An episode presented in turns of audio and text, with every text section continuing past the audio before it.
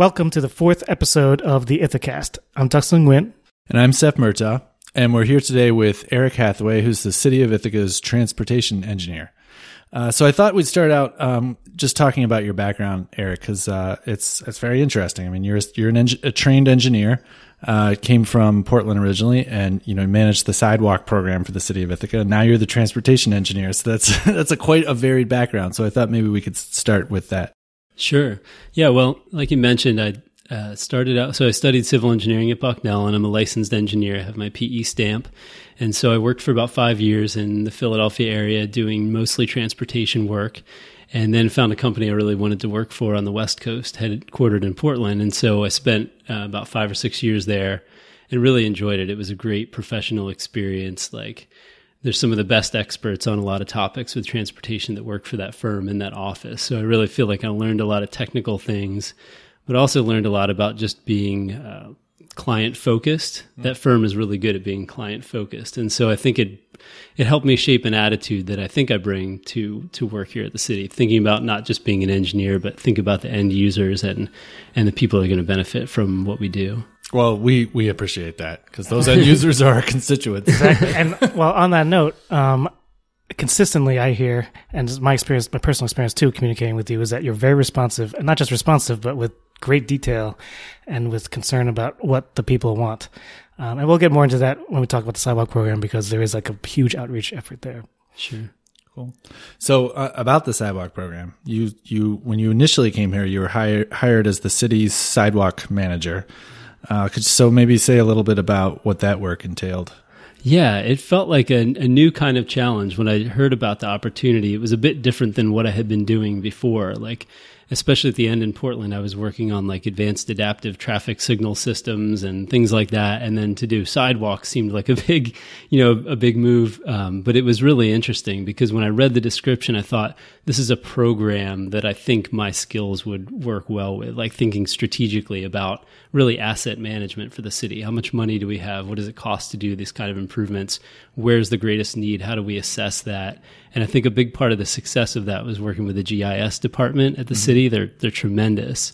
And so we were really able to build a model of what's the condition of the sidewalk around the city, build a methodology for saying what's the worst and how do we get there and do those sort of things.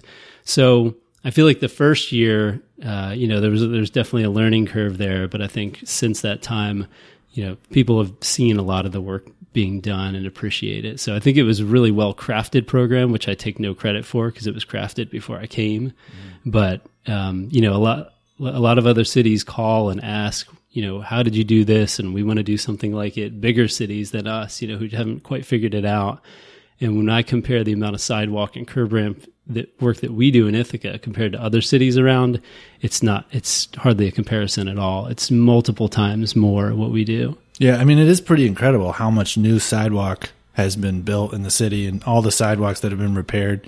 Um, I mean, I hear people comment about it frequently, and you can see just walking around town. And I encourage people to like look at the ground as you're walking on the sidewalk, and you'll see that a lot of the sidewalk is new, brand new, um, and that's all a result of this the sidewalk pr- uh, program that that Eric managed. Is it five thousand feet roughly a year? Yeah, some years it's been more. So a mile a year, which is pretty amazing, I think. It's a lot. That is a lot. Can you just describe the program, uh, how how it's funded, and how you know the sidewalk improvement districts and everything? Sure. I think part of what's really unique about it is that the way it's funded, it's not just it's not really a tax per se. You know, it's it's a benefit district, mm-hmm. so that everybody pays into it, which in Ithaca is a big game changer as far as how much money the program can bring in. So that's that's really important, and it's um, you know, it's leading towards something that's not really just an engineering type of issue. It's a, you know, it's a, it's a civil rights issue when you think about sidewalks. Like people don't associate the two, but the Americans with Disabilities Act is very much a civil rights issue. Yeah. And if you don't provide access for people of all abilities, you know, um, then you're denying access to people. So that's really that's really important. It, so I, I didn't think I, ha- I don't think I had a full appreciation of that before I started doing the sidewalk work. But as I started working with Larry Roberts and the Disability Advisory Council, mm-hmm. it was really eye opening, and and that was a great group to work with. I'm so glad that Larry's on the new uh, Mobility and Transportation Commission. He's he's a great asset for the city. I mean, I might just say a little bit about the history with with sidewalks in in Ithaca because I remember the old the old system. Because at the time I was a reporter at the Ithaca Times in 2011, I remember the fights that used to happen at City Hall with people coming into the Board of Public Works meetings and with these crazy bills from the city. I mean, it was sometimes like as much as ten thousand, eleven thousand dollars to fix Yeah. the sidewalk outside their property because that's the way we used to do it. Is Sure. that you were responsible for the, the, the sidewalk that was right adjacent to your home or to your property. And so people were saddled with these enormous bills. Yeah. And, and I think that's what this reform really solved is it spread the costs, you know, more equitably across the whole, the whole community.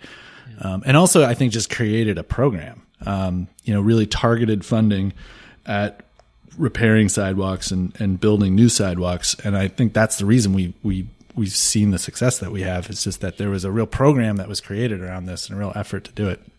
So Yeah, and I like I was talking to you about some numbers earlier. I, I don't. It's been a little while since I looked at them, but I want to say the average repair cost of what we saw before, when when private citizens had to fund the sidewalks, was around two thousand dollars. And when you think about uh, for a single family home paying seventy dollars a year, that's like paying thirty years uh, of the sidewalk program Right. before it would equal the average cost from before. And some of them were five digit uh, cost numbers for the repairs before. So I think that's part of the genius of the way the program was constructed.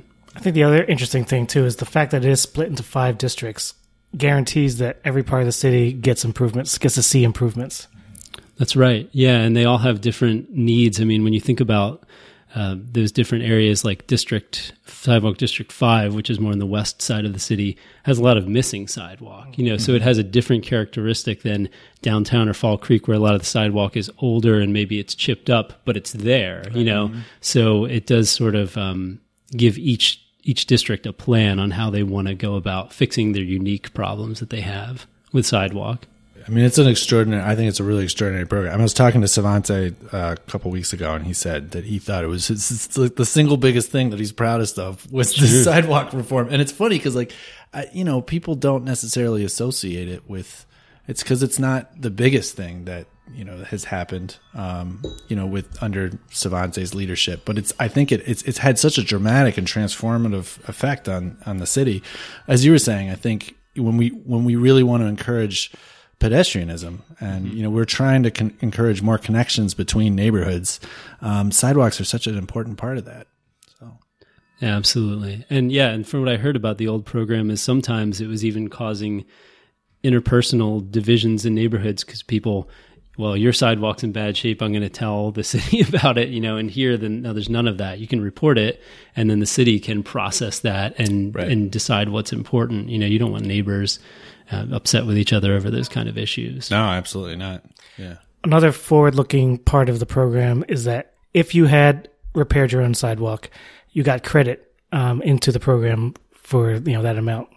Can you say more about that? Oh yeah, sure. Yeah, up to up to the am- amount that you would pay into the program based on what type of property you own, you can get that per year. So if you you pay seventy dollars a year and you had a you know a seven hundred dollar uh, sidewalk bill from before the program, or if you even chose to do it now, you're you're not having to pay that fee until it equals that amount. So over the next ten years, you just wouldn't pay into the sidewalk program if you had done a seven hundred dollar repair. So you're not trying to discourage people who still want to do their own work and don't want to like make them pay twice.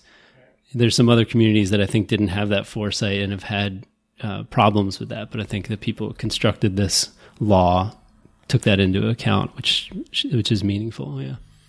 and the formula too and you might have to remind me about it but i remember it so it's the homeowners pay $70 a year but then larger apartment buildings and larger property owners are paying more because it's based on isn't it the square footage and it's- the, the square footage and like the length of sidewalk the square footage of the actual building and the length of sidewalk uh, in the prop that's adjacent to the property isn't that the, the formula That's right. Yeah, it's um it's based on the square footage and then also just your frontage because people who don't have sidewalk do still pay into the program because they might get sidewalk or might use the sidewalk in their neighborhood that that the program builds. But that's right. It's based off it's like a I think it's a $140 base fee and then those two factors on top of it. So the larger apartment buildings, for instance, are paying far more into the system than uh, like a homeowner is going right. to pay. Um, which I also think is kind of interesting, um, just because it's really it's it's really tied to use because those larger apartment buildings have, have a bigger impact on the sidewalks because they have more people in them and those people walk on the sidewalks. So it really tries to tie the fee and the amount you're paying to the actual impact and the use um, the, the the use of the sidewalk. Are you aware of anything similar? Uh, I mean, before us, anything similar in other municipalities? I know Corvallis, Oregon does something that's not exactly the same, but the same sort of principle. Um, and I did find a couple of other places that had the general idea, but I think a lot of people just can't get past the change and making the change effectively. From what I understand here, it only took about a year. You know, a task force was formed, figured out how to do it, and then just made the law. And I think a lot of places just can't seem to get through those steps Yeah. in a way that's. Um, I mean, I remember when that happened because I was on the task force. Okay. Um, and it was really, really hard to figure this out, I think, for the city. Um, I remember it being described as like the Gordian knot. And there were a lot of councils and a lot of mayors that had tried to tackle it. And it was leg- legitimately, for the reasons you're saying, is a really, really tough thing to, to figure out. And I think the biggest challenge was like, you know, if you put if you make it part of the the taxes, the general taxes, then you have all this tax exempt property and they're not paying into it. And like how do you figure that out? And that was I think the biggest obstacle. And I got to credit our city attorney Ari Lavine um, because he was he led the task force. He was the chair and he was really really good at thinking creatively and, and, and very innovatively, innovatively about, you know, the legal mechanisms through which this could happen and, um, was able to come up with this districts idea. Um, you know, where you create the, this basically they're, they're, um, they're like utilities. It's the, you know, like a garbage fee or, um, you know, it's the, a water bill. Um, you're paying based on the use. Um, and that's the same principle that applies to the sidewalk program. So, I really do have to credit Ari because I think he had a huge role in that and, and, you know, just crafting this and, and bringing it forward. So, um, so now your, your role, you were doing sidewalks and then, um, now you're, you're, you've broadened your scope to include, to include transportation. Um, so you're the transportation engineer for It's the not that city. just you broaden your scope. You did a great job and you got promoted. you got right. I should say you got promoted. yeah. Um, but it's it's a it's a bigger job. Obviously, you're looking at transportation across the city. So, what are the what are some of the things that you're doing doing now with uh, with your current job? Sure. Yeah, one of the biggest things that that I spend my time doing is uh, managing some capital projects. You know, we either have projects that are funded by the city through its own capital project or uh, capital funding of capital projects, or there are also um, sometimes we get federal dollars. You know, through the um, Metropolitan Planning Organization through Fernando de Aragon and, and th- those folks. So one thing I'm doing is is running those projects and managing them, and often we'll have a consultant who's doing the design on those works, and so I'm uh, financially managing the project and also providing input on the plans and letting them know what's the context of what we're trying to do, running public meetings to make sure people are aware.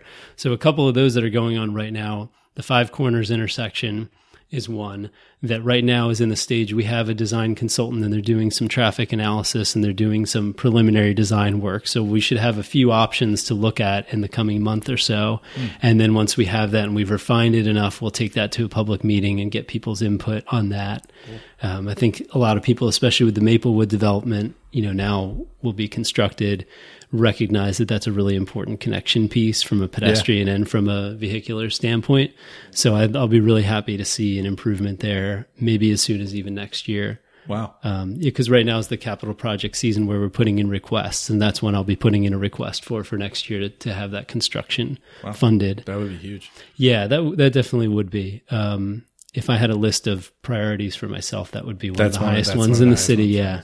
Um, Elmira Road is one that's not funded as a city project. Well, it's partially, it's about 20% funded by the city, but it's essentially a repaving um, project. Route 13 is interesting because most of it's owned by the state, but Yeah. south of Elmira Road, we do own and operate that as a city. So this project is to Oh, interesting. I didn't know that. I actually didn't Yeah. know that either. Yeah. I, I thought I would bring that up in this podcast too, because a lot of people might not know certain parts of the roadway system are owned by the state and and some by us. Yeah. And I don't understand all the history of that. Some of it's a little bit complicated, but Yep. um, but this project would repave that section of, of roadway and then upgrade the two traffic signals that are along there. So, So this is a section of Route 13 that's actually is it owned by the city or is it just managed Yes. by the city? Oh, yeah, wow. it's actually owned. Yeah, because it it is an interesting distinction. Even though the city or the the state owns those northern sections of Route 13, we are still responsible for some routine maintenance Hmm. of those sections.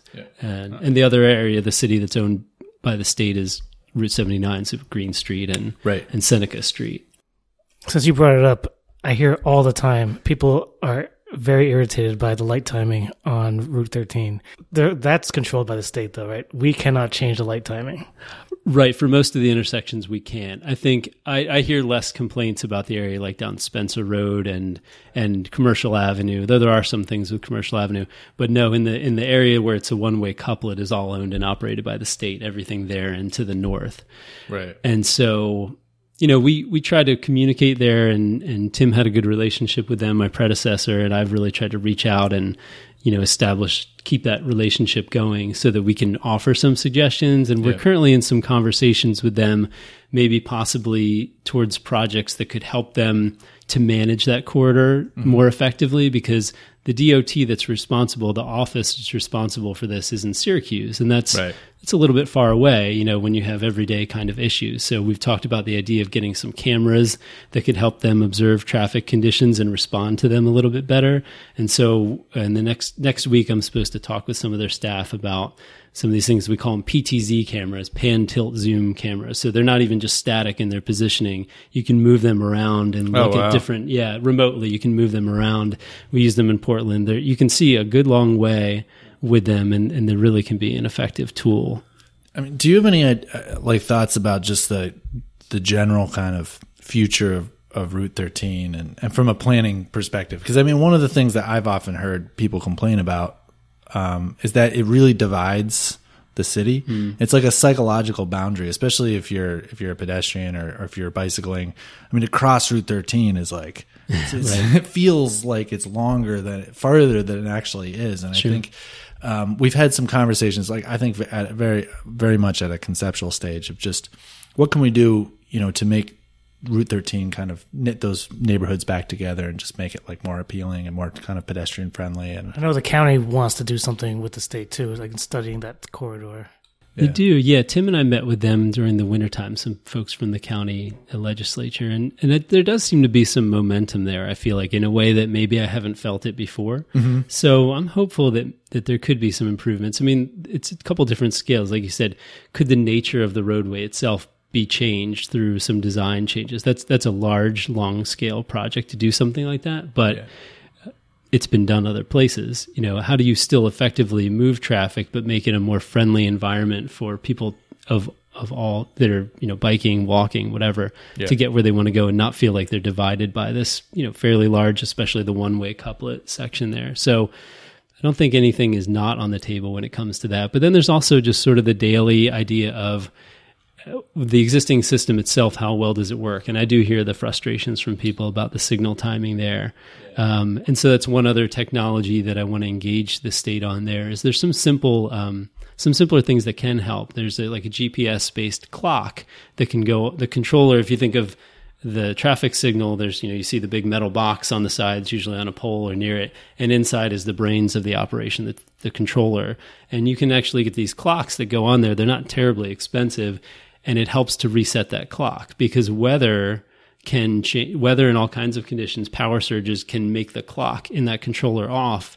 And a lot of what's happening with how traffic is supposed to progress is based on everyone being on the same page and the same time. Hmm. So if you're like four seconds off, that's a really big deal and you're going to feel that. And I've heard some people say, Hey, I, I think the state did something because the timing seems to be working better, but hmm. then a couple months later it's not. So that tells me that it could be something like the GPS clocks maybe could help with an issue like that. Maybe that they have a pretty good idea of what the timing should be, but then the equipment is is not doing everything it could. could be right. So we're trying to engage them on that conversation. They're spread pretty thin, you know, they're trying Right. to do a lot of work. They have a a whole region on to too, cover, yeah. but they they've been pretty responsive to me when I ask them questions.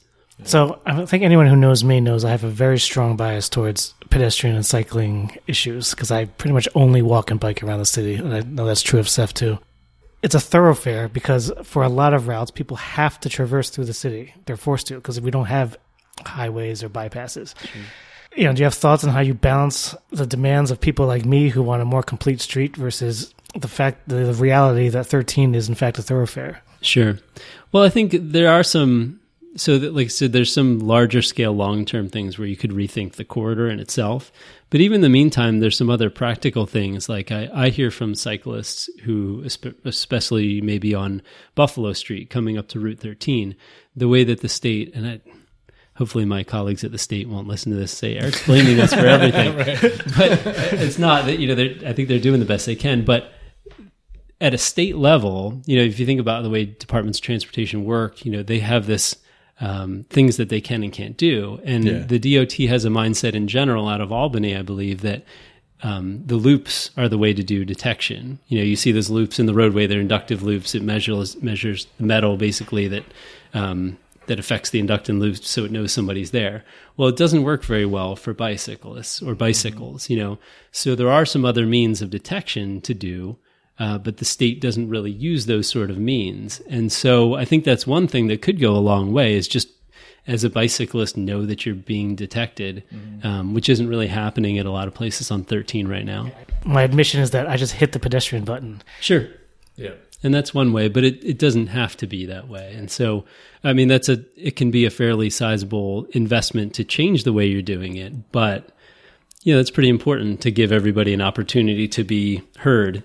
Um, to Duck's point, though, you know, I know you just came back from the Netherlands, Duck. In the Netherlands, you know, you see bikes everywhere, and it's like you see more bikes than almost more bikes than cars or, or, or people walking, and and it's just it's a very accepted mode of transportation, and um, you know, I wonder in thinking about you know how to make Ithaca more friendly and more welcoming to bicycles what can we do? Like, what kind of infrastructure improvements can we do do here? Because um, if you actually look at the number of people who, like, for for instance, like commute to work on a, on a bike, it's very low in Ithaca. I mean, there's a we're a big walking. 2%. It's two percent. We're a big walking city. A lot of people walk. I think we have really high levels of, really of people high. who commute to work by by walking, but biking is really low. And I think one of the reasons it's so low is that it's not very safe feeling. Sure. Feeling. I think Seph has even told me that he does not feel safe on a bike. I mean, I've yeah. done it a couple times. I, you know, the Lime bikes are great. I, have sure. ridden the Lime bikes around a couple times, but I, I yeah, I, I, don't necessarily feel like super safe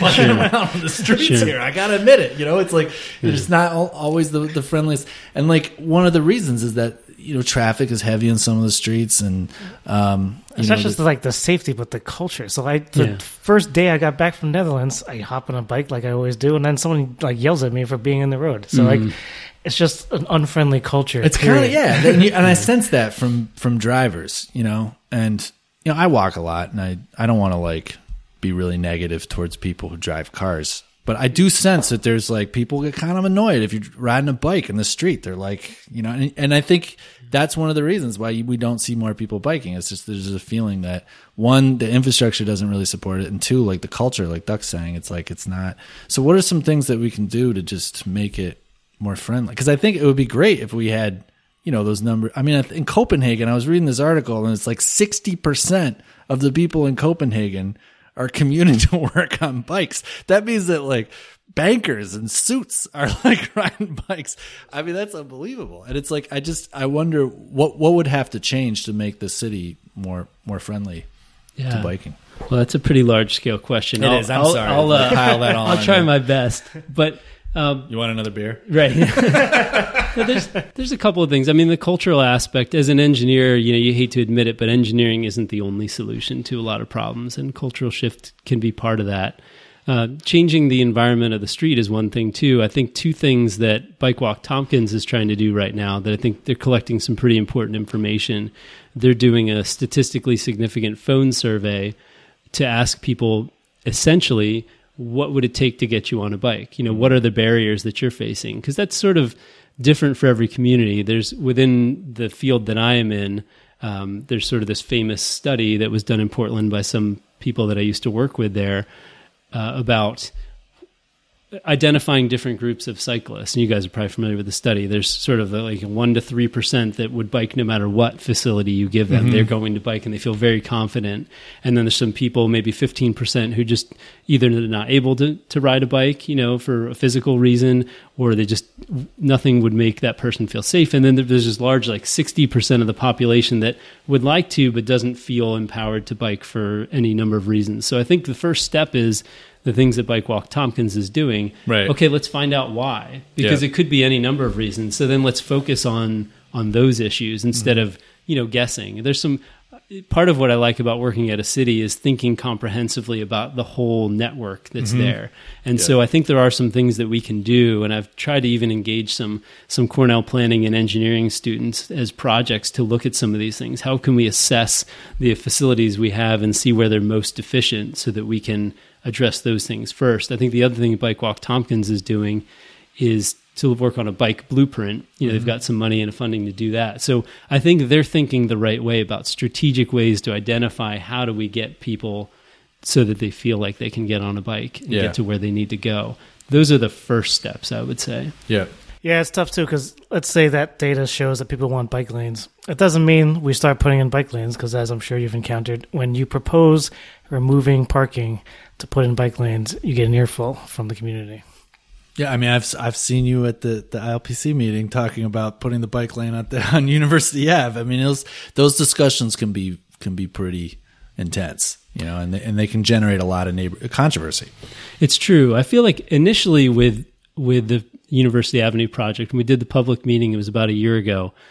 You're right. I I did anticipate that that question coming up, and I, I remember Ducson, you were there at the uh, at the public meeting, and so I knew ahead of time that okay, we are proposing an uphill bike lane that which is going to reduce would reduce parking in the area. We looked at a few different options, but that was one, and so we took a lot of time to identify okay, what is the parking demand along University Ave, not only there but also in the University Avenue parking lot that's just to the east of University Ave, and also over on Stewart Avenue, and took a lot of time to you know, at the night, during the daytime, you know, at all different times of the day, what is the demand in all three of those locations? And if you lost the amount of parking that this would require, could could those vehicles go somewhere else? Mm-hmm. And the answer was yes. Even during the worst time, you would have 20 to 25 open spaces somewhere if those trips were to, if they were to go over to Stewart Ave, which presumably, if you're commuting over to Cornell, might even be a bit closer. But the difference right now is, of course, it's free to park on the east side of University Ave, whereas on, on Stewart Ave, it's not. And, right. and in the University Avenue parking lot, it's not. So those are the kind of things, the kind of things we really try to think about as we approach a project, just to give people all the information. And I felt like a lot of the neighbors that were at that meeting appreciated that and felt a little bit less apprehensive about the idea of losing parking. We also talked about the idea of the parking that is there going towards a residential parking permit system right. so that it yeah. could be better used by the residents. Um, and so they might not feel the loss quite as much. Yeah. But I know, and it helps when, you know, we proposed the uphill bike lane there. Uh, TCAT's very much in favor of it. A lot of people, and it felt like people at the public meeting were overwhelmingly in favor of it. So that felt really gratifying. But we did really try to do our homework. You're right. Parking is that's always the conflict. And that's why it's important, I think, to be strategic about where do we need these facilities the most? Because right. we also do need on street parking for people. Right. You yeah. know, and so so we just have to be smart about it. And yeah. I feel like most people, if you present the overall picture and the impact, they'll respond well to it. Yeah, I mean it's it's come up like every time that I can remember since I've been on council where a bike lane is proposed, like parking seems to be the predominant. Tioga Street was like the last. Tioga Street one. was a huge one. Cayuga Street was a huge one. When you're dealing with these competing interests, right? You know, like you, we need people, we need on street parking, but we also want to create more opportunities for for bicycling. Yeah. Um, and there are some other ways, you know, we're talking a lot about using the right of way and how we assign it, and that's really important. But there are some other ways too to um, make people, I think, that are cyclists feel safe. You know, we're we're experimenting right now with some detection um, that's not been used in the city before. It's something that's been used a lot of other places, and even the work I did in Portland, which is a video based detection, which can actually differentiate between cars and bicyclists you know that's that's something that a, a loop can't do and a lot of other types of detection can't do Yeah. so there's a lot that could be done with that just to make things more efficient for bicyclists i think a lot of frustration that bicyclists feel as they get to the intersection they know they're not being detected and so they they feel kind of stuck but Mm-hmm. if they knew that they were being detected and that they were going to get at least equal treatment Yeah. to a vehicle, then that might encourage people to feel like it'd be a, rest, a less frustrating experience. I don't think it speaks as much to the safety issue that we were talking about, but from the overall like experience, I think that is something important. And even uh, just for everybody, something I'm really passionate about is the traffic signal system itself. And we're in the middle of, we've just gotten some new traffic signal controllers. Some of the other ones were, were older and didn't have the ability to do some of the things I'd like to do. And so, you know, the idea of getting things really synchronized, really moving in a good progression at a reasonable speed makes the, the interaction between cyclists, pedestrians, and motorists a little bit more harmonious. So, speaking of signals, a couple years ago, someone from uh, the American League of Cyclists or Bicyclists came to Ithaca to evaluate us for whether we were a bike friendly city. We ended up getting the bronze, by the way. And one of his comments were that you shouldn't have to press a button to get the walk signal. You should, you should always just display a walk signal. And I asked you about that, and you gave a great response as to why we have it set up that way. Can you remind me what that reason is? when you work for a city, you start to realize there's always so much behind the answer to every question. It's like it, eh, there's there's so many different factors that come into play. But one of the reasons why we have push buttons at intersections is actually back to an issue I, I mentioned earlier, which is about Americans with Disabilities Act, is that the vibro tactile nature of pushing these buttons and it gives you an indication it says walk or don't walk is for people who have different impairments. Right. And so we have them there even sometimes regardless of whether or not that push button is to give you a walk signal because the verbal indicator is built within that mm-hmm. push button system. Right. So there's there's kind of two aspects to it, but it's it is interesting, and I've read articles from people like on City Lab or other websites where people criticize um, cities putting in push buttons and say, well, you know, uh, a car doesn't have to push a button to, you know, it's in a passive way, it's being detected. If you think about like lower demand times during the day, if you have what's called PED recall on, which is so that means that the the walk signal comes up every time on every approach, regardless of whether somebody there that needs it. It's going to program a walk time of about you know seven to ten seconds, and then it's going to program a flash don't walk time to count mm-hmm. down for like you know ten or fifteen seconds, and then the yellow, and then the red, and then it changes to the other approach mm-hmm.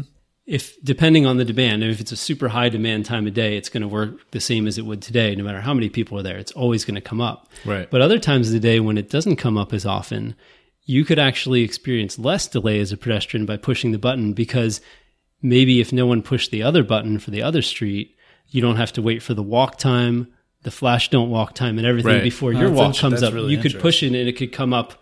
It could it could end the green time on the other, and within five seconds come back to you. So that's all the engineering that goes into this, and, and there's ways to model all of this and optimize it through some software. And so that's the direction that I that I want to go is just make this one of the things I'm really passionate about. Why the, one of the reasons I do what I do is I like the idea of optimizing, you know, a whole system.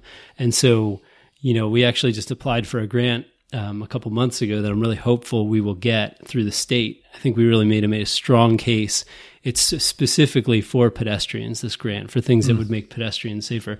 And one of the things I asked for is said number one, anywhere where we don't have the pedestrian signal head, we need them. Yeah. So that's what we want first. And if we don't have push buttons somewhere, we also need those because people with disabilities who have certain impairments need those signs. So those Yeah. are the first things we want. And we ask for some other things too.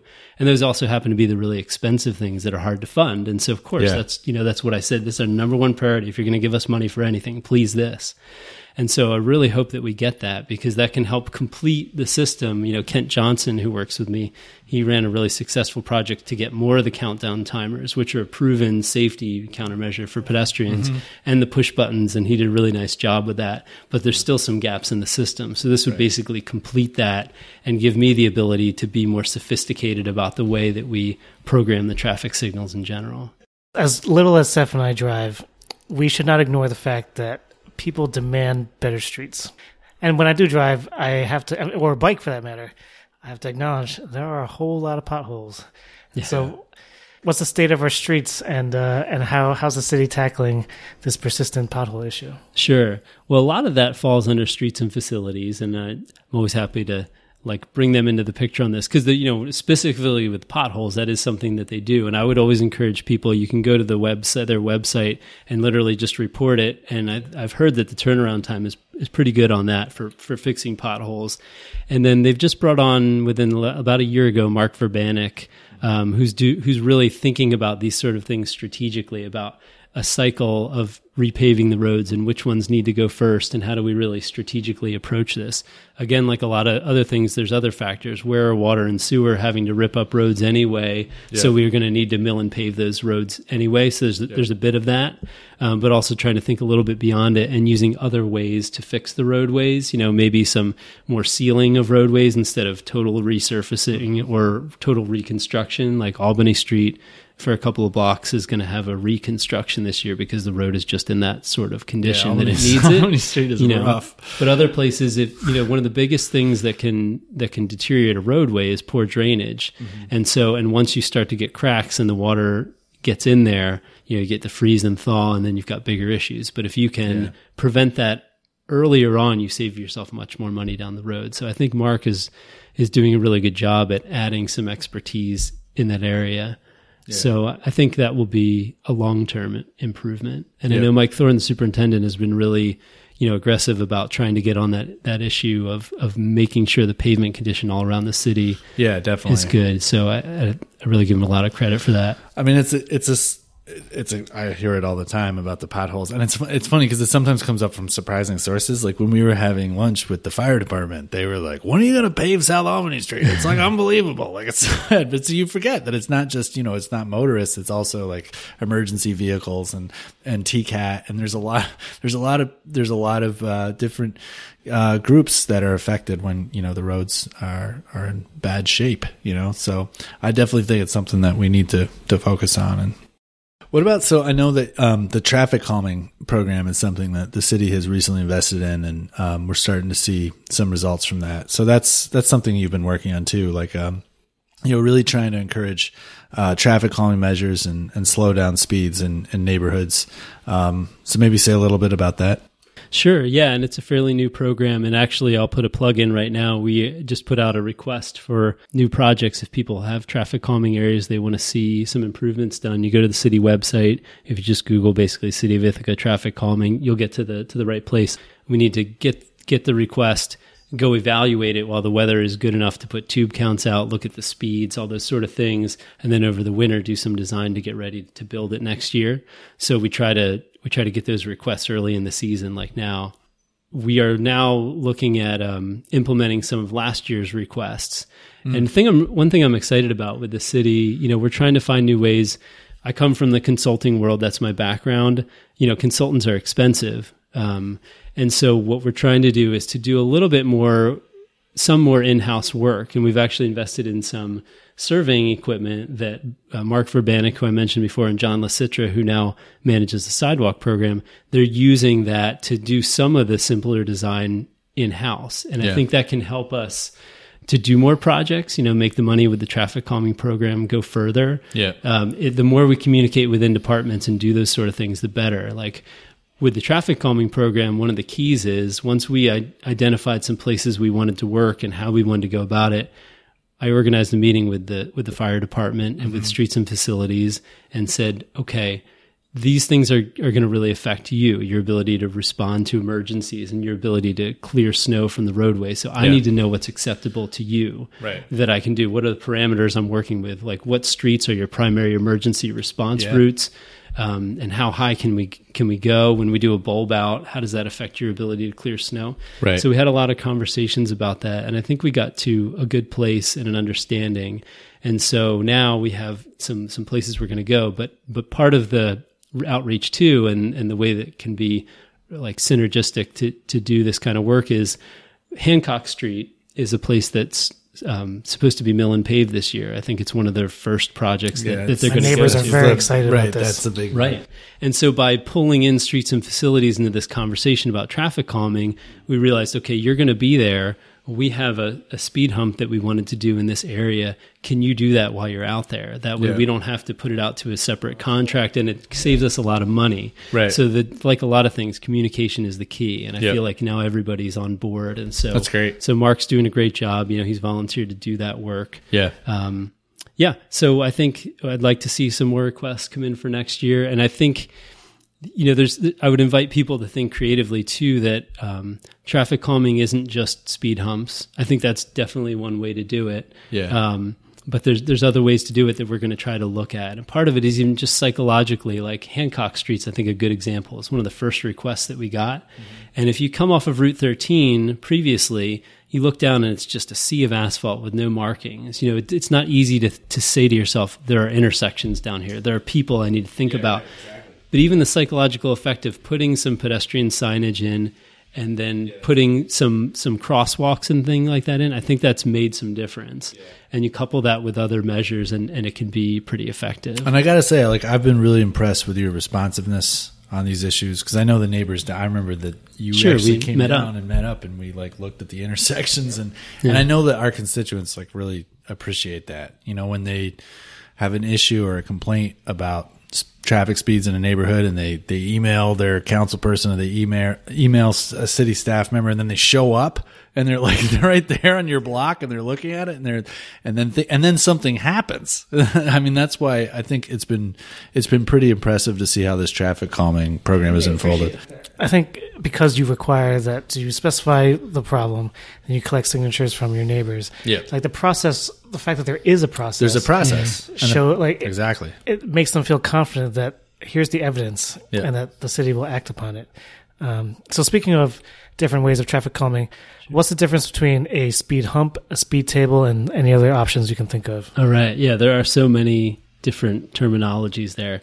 A speed bump is almost like I would think a speed bump is sort of like what you have maybe at the Green Star parking lot, the mm-hmm. West End, where it's something that's pretty abrupt. It's not like going to be on a city street for the most part. Yeah. And then a speed hump is more like something that's a little bit more gradual, that's appropriate for like a city street. And then Dey Street is sort of like a raised intersection, which is the same general idea, but the crosswalk is, or that's like a raised crosswalk. And then on Buffalo Street, you have some raised intersections. So the same, the idea is the same, just that there's a vertical deflection there. Yeah. So, and there's even, you know, there's even a speed lump, which sounds kind of funny, but it's something that's done in less snowy climates where you can actually put um, openings in the speed hump that are roughly the size of emergency response vehicles, their wheelbase, so that they don't have to slow. That's amazing. But there's a lot of issues with that in it. Like Wow. it's very difficult to clear snow from Yeah. that because the snow is going to get stuck in the middle, and that creates problems. That's interesting though, because Yeah. that's one of the biggest complaints, right? Is from the emergency vehicles. And Sure. they- yeah. So there's a lot of different things out there, uh, a lot of different names, but um, you know the key is we're trying to do you know as low cost solutions as we can that are effective, but some of them are going to be higher cost things, and that's that's okay. Yeah. We just have to be strategic about it. Yeah, I mean, so like you said, you put in the plug for the 2019 program. I mean, we, I think we we're invested in continuing this, and and I think that you know if this is funded year after year, you start to see some real improvements around the city. Sure. No, I think I think so, and I think based on the request that came in the first year, I do think we are going to address every location in one way or another. It just looks different in different places. Yeah, and it takes time too, and I think that's what you have to kind of manage expectations and be like, hey, we're working on this. It might take a year or two to actually do it, but you know, it's we're gonna we're working on it. and We're gonna get it done. Yeah, doing it in a thoughtful way, I think, just pays dividends. It takes Yeah. a little bit longer up front, and I just have to give Kent Johnson from office a lot of credit. He's really taken a lot of this on, and he's just used a really thoughtful approach because he's taken the requests and thought about them in the context of their neighborhood beyond even what's being asked for and to say okay but how does this play into other issues and what, how is it going to affect other streets Yeah. he just has a real talent for that Yeah. and so i've really been pleased with the way great. that that's come together Well, I was going to mention some really great things that I've gotten excellent feedback on, which is new stop signs on Hancock to slow things down now that there's a big new housing development there. Huge appreciation for the stop signs by Gimme Coffee at Sure. Cascadilla and Cayuga because that was a an intersection where, for whatever reason, cars refused to stop for pedestrians. Hmm. Now that they're forced to stop, I feel much safer crossing the street there. That intersection, I remember back in it was like 2012. There was an accident there, and the the Gimme staff, the staff at Gimme Coffee, had been calling for improvements to that intersection for literally years. Uh, and I'm I'm so glad that we were able to redo the intersection. But I think mo- the biggest difference of all was that four-way stop, uh, and it has had a transformative transformational impact on that intersection. I mean, just for pedestrians, but I also think you know, like the staff at Gimme, I mean, they, they watch it, you know, Sure. like you talk to them, they're like, cause they see it all day long. And it's like, they, they've seen some like pretty nerve wracking things there where people would like fly through that intersection. And I think slowing the traffic down at that, that intersection, just making it safer for pedestrians really has had a huge impact. Huge win. And as far as I can tell, the cars are no more backed up than they used to be. I think it's been flowing pretty well. I feel like we get requests and uh, sometimes the requests might be impractical. But in this case, the request for a four way stop, I mean, like you said, you got a lot of things that you have to weigh that the average constituent who's making a call to their council person or whatever doesn't, maybe doesn't even realize. Cause like you're looking at, er, you're not only looking at that, that intersection and how the pedestrians are crossing the intersection, you're looking at the traffic flow, all the different pa- transportation patterns. Mm. And I think weighing all that and then even making the decision to move forward with it is, is impressive. And I think it's, it's definitely, it was a good decision because I think what you're seeing is like the public, I think universally has said that it's like an improvement there. So Yeah, I've gotten very little negative feedback there, mostly positive. The biggest factor at that intersection was just the way that the bridge deck is Right. at the northwest corner there. Yeah. Is that looking to the north was really difficult. Yep. And so doing the all way stop really helped that issue, was really Yeah. the only way to deal with that issue. If it wasn't for that, I probably would have at least tried some other ways to slow traffic on Cayuga Street or to make drivers more aware of pedestrians before I would have gone to the all way stop. Yeah. But it, it's just such an overt, um, unique location because of that bridge. Um, so anyway, not to downplay what I did or the reasons that I did it, but I, I, I don't think, I guess that one thing I should say about traffic calming, because it's something if, if you read about it and the theory behind it and what communities face and transportation issues, um, transportation engineers' least favorite topic sometimes is all way stops because, and I, I feel uh, bad sometimes telling people they request traffic calming and they say, I really want an all way stop. And I have to step back and say, well, actually, an all way stop is not really traffic calming. We wouldn't use it for the for the purpose of traffic calming because what that can do sometimes, if it's not appropriate based on the balance or other issues, it can just make someone more aggravated. So later down the street, they're speeding. So maybe they're not speeding there, but they're speeding somewhere else. Yeah. So we just have to be very thoughtful about the way that we think about the the impacts of it. So I wouldn't consider putting stop signs into traffic calming, but I do think it was appropriate there based on the circumstances. yeah. It's worked out well. So I've got to ask you too about the um, parking because like parking is a huge I- issue in the city, obviously, and on everything that's gone on with our our parking garages. And I know that this is not necessarily your your wheelhouse, but it's like we have, have a parking director position. But just I was wondering if you have any thoughts in the ways that like parking in the parking garages and all the the different improvements that have been introduced with the parking kiosks and everything. How, how does that impact transportation in, in your mind? Like overall, do you see that? Is there a connection between like what you do and and you know how we manage parking in the city? There's a strong connection. I mean, it's um, they're really one issue. I think when you think about them, like like we talked about earlier, biking and parking are always going to be interconnected. And even the way, especially as we move towards the future with parking garages and the way that our transportation system and its needs are going to change, if we don't, the, the strategies and that we use towards our parking garages, towards on street parking, are going to directly influence people driving in cars, Right. public transit Yeah. to a huge extent.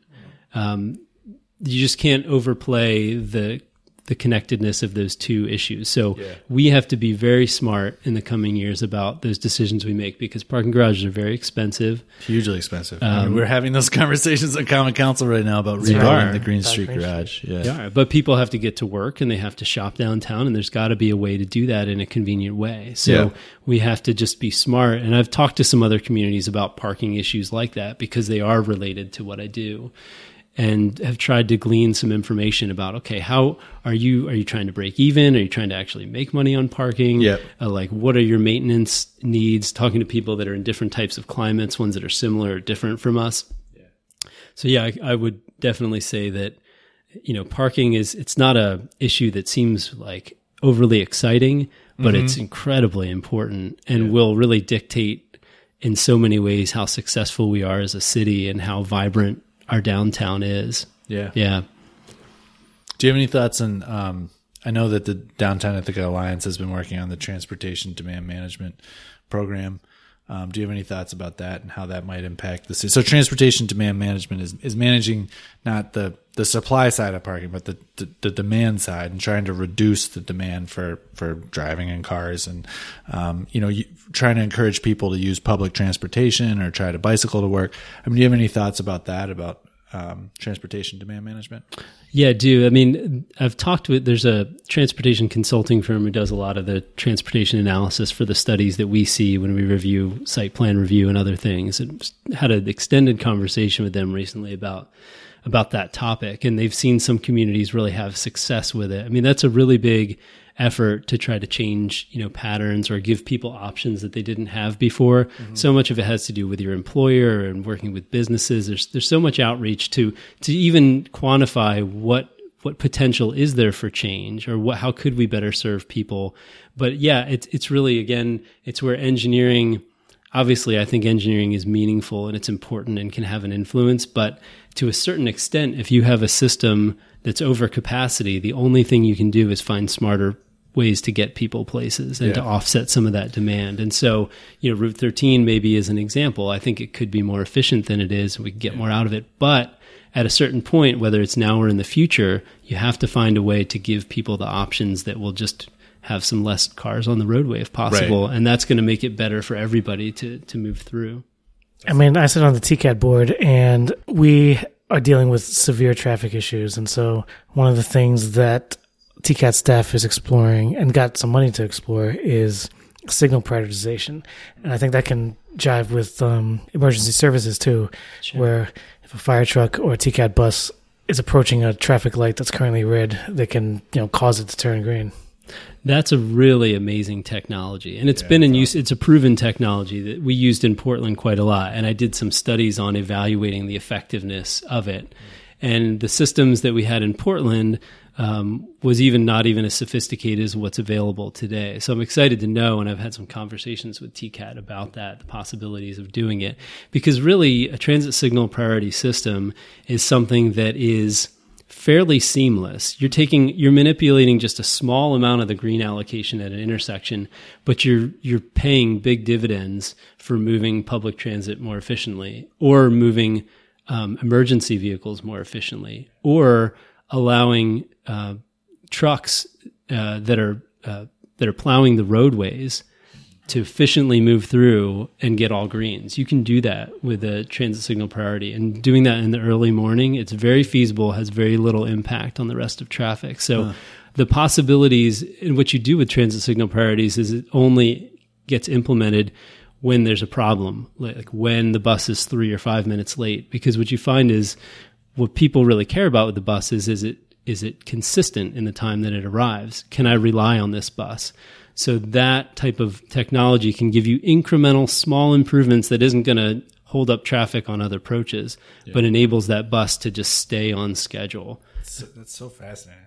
Yeah, those those systems now are GPS based, so you can even anticipate. Before it was based off of the bus was literally sending a message, you know, a visual like a laser, essentially, to a receptor at an intersection. Well, the receptors go down. There's trees in the roadway. There's all kinds of things that can make that a problem. Yeah. but it can actually, based on the GPS system, can anticipate where the bus is and where it's going to be in space, so that it can predictively change you know and and for emergency vehicles certainly it turns this green this light green and the next one green because the fire engine needs to do that it can't wait This really can be a huge safety improvement Yeah, that's amazing. Yep.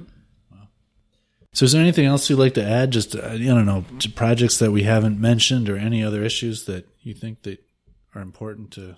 Future transportation in the city of Ithaca. Yeah, sure. I mean, just some of the other projects we're working on. You mentioned University Ave. That's one that's that's going on right now because there's not only roadway issues there. You know, there's water issues, there's sewer issues, drainage issues. Everybody knows. I mean, you don't have to be an expert. Drive down University Ave, and you'll know that it's you know there's some things that could be better. There's, yeah, definitely. So, so that project, you know, hopefully um, we don't have a timetable on it. It's a pretty expensive project, uh, but everybody knows that, that we want to move it forward. So I know Mike Thorne and others are really thinking of strategic ways to, yeah. Yeah. And working with NYSEG, some of those issues have been complicating. So we're trying to work through those. It's always complicated working with NYSEG. Yeah, and in this, I don't think it's their fault in this case. It's just you know, what do you do with some utilities in order to make try to get what we want um, as far as serving everybody, but also not disrupting you know neighborhoods, things like that. I think we're finding a solution that's actually going to accomplish both now.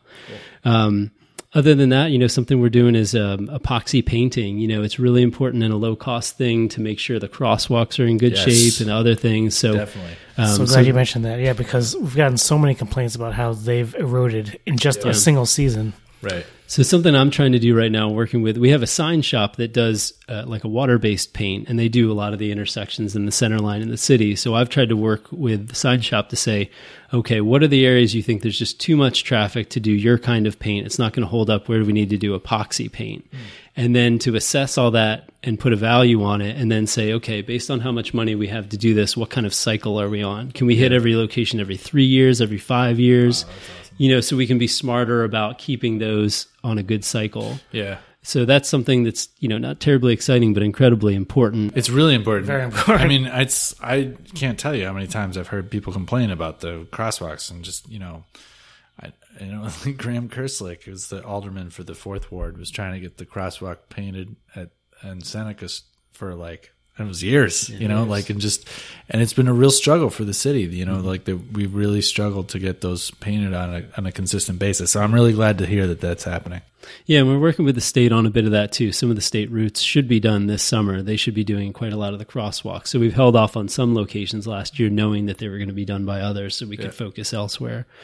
Um, other than that, you know, something that just keeps us busy. There's you know, everybody knows Ithaca is growing. There's a lot of new projects. So part of what we do in our office is review the site plans and really try to make sure that those locations are doing responsible things when it comes to the transportation system and giving people options to get to them safely. Yeah. um, that really takes up a fair amount of time just because there are so many projects these So you're days. reviewing all of the development projects that are going through the site plan review process and the planning board, and Yeah. God, that's got to keep you busy. I That's mean, been- there's a lot. been a big part. Yeah, Yeah. very big part.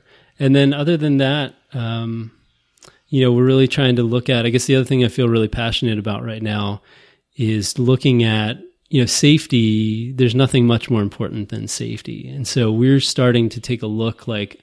Uh, look at eight years worth of data, basically every crash that's happened in Ithaca in the last eight years, which has been quite an effort to get the information, but we've got it.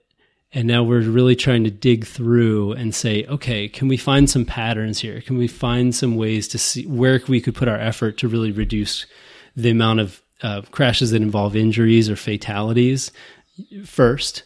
So that's really something I feel really passionate about and interested in. So Kent and I have really been investing a fair amount of time with that. Um, so I think more coming on that in upcoming months and years, but um, you know, I'm just really hopeful through that process we can find some low cost ways to just put our money and our investments in places that'll you know save people not only money. You know, if you have a crash, even if you don't get hurt, that could be a really big financial burden on you. yeah, So that's that's just Right. one thing. definitely. But then if you know if you're injured and it's life altering, that's that's really huge. So if we can be smarter about that, uh, then that's really going to serve the people of Ithaca well. Yeah, for sure. Well, it sounds like you have a very busy plate.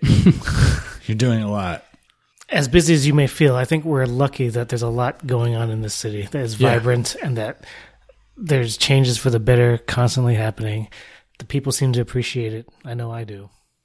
Yeah, and I know that our constituents, I mean, especially in this latest round of the announcement with the, the traffic calming, a lot of those projects were in the second ward, and I just want to Yeah. give a shout out for that because, Absolutely. well, that's our district. That's, that's right. I know our constituents are very happy about some of those. Exactly. Well, I mean, like you mentioned the traffic calming program, and Seph and I have worked with multiple people who, you know, to fill out these these applications or these, you know, these surveys. and it's great that that process is there. You know, it's like you just you go to your neighbors and you you do the petition and then you submit it to the engineering office and hey, it gets funded. I mean, that's pretty cool. You know, and and, and a lot of these. I mean, I I got to give a shout out to the the Court Street those the raised intersections, Washington Park. I mean, they, that neighborhood has been calling for that the entire time I've been on Common Council, which has been it's like six years. So, I mean, this is really cool that this stuff is finally happening. So, I really Yeah. appreciate your work. Sure. And again, I would I would really um, give a lot of credit to Kent. Again, Kent Johnson in our office. He's a really skilled a draft person in, in addition to all the other things he does.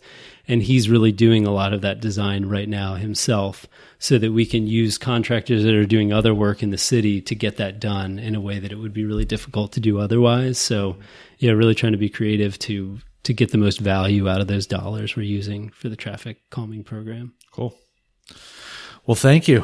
This has been a great conversation. Thank you very much.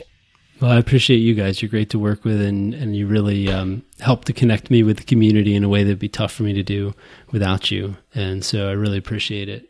I can tell that you guys are passionate about the people that you represent um, and really respectful about everything you do. So I really appreciate that a lot. Thank you. That's a Thanks very much, Eric.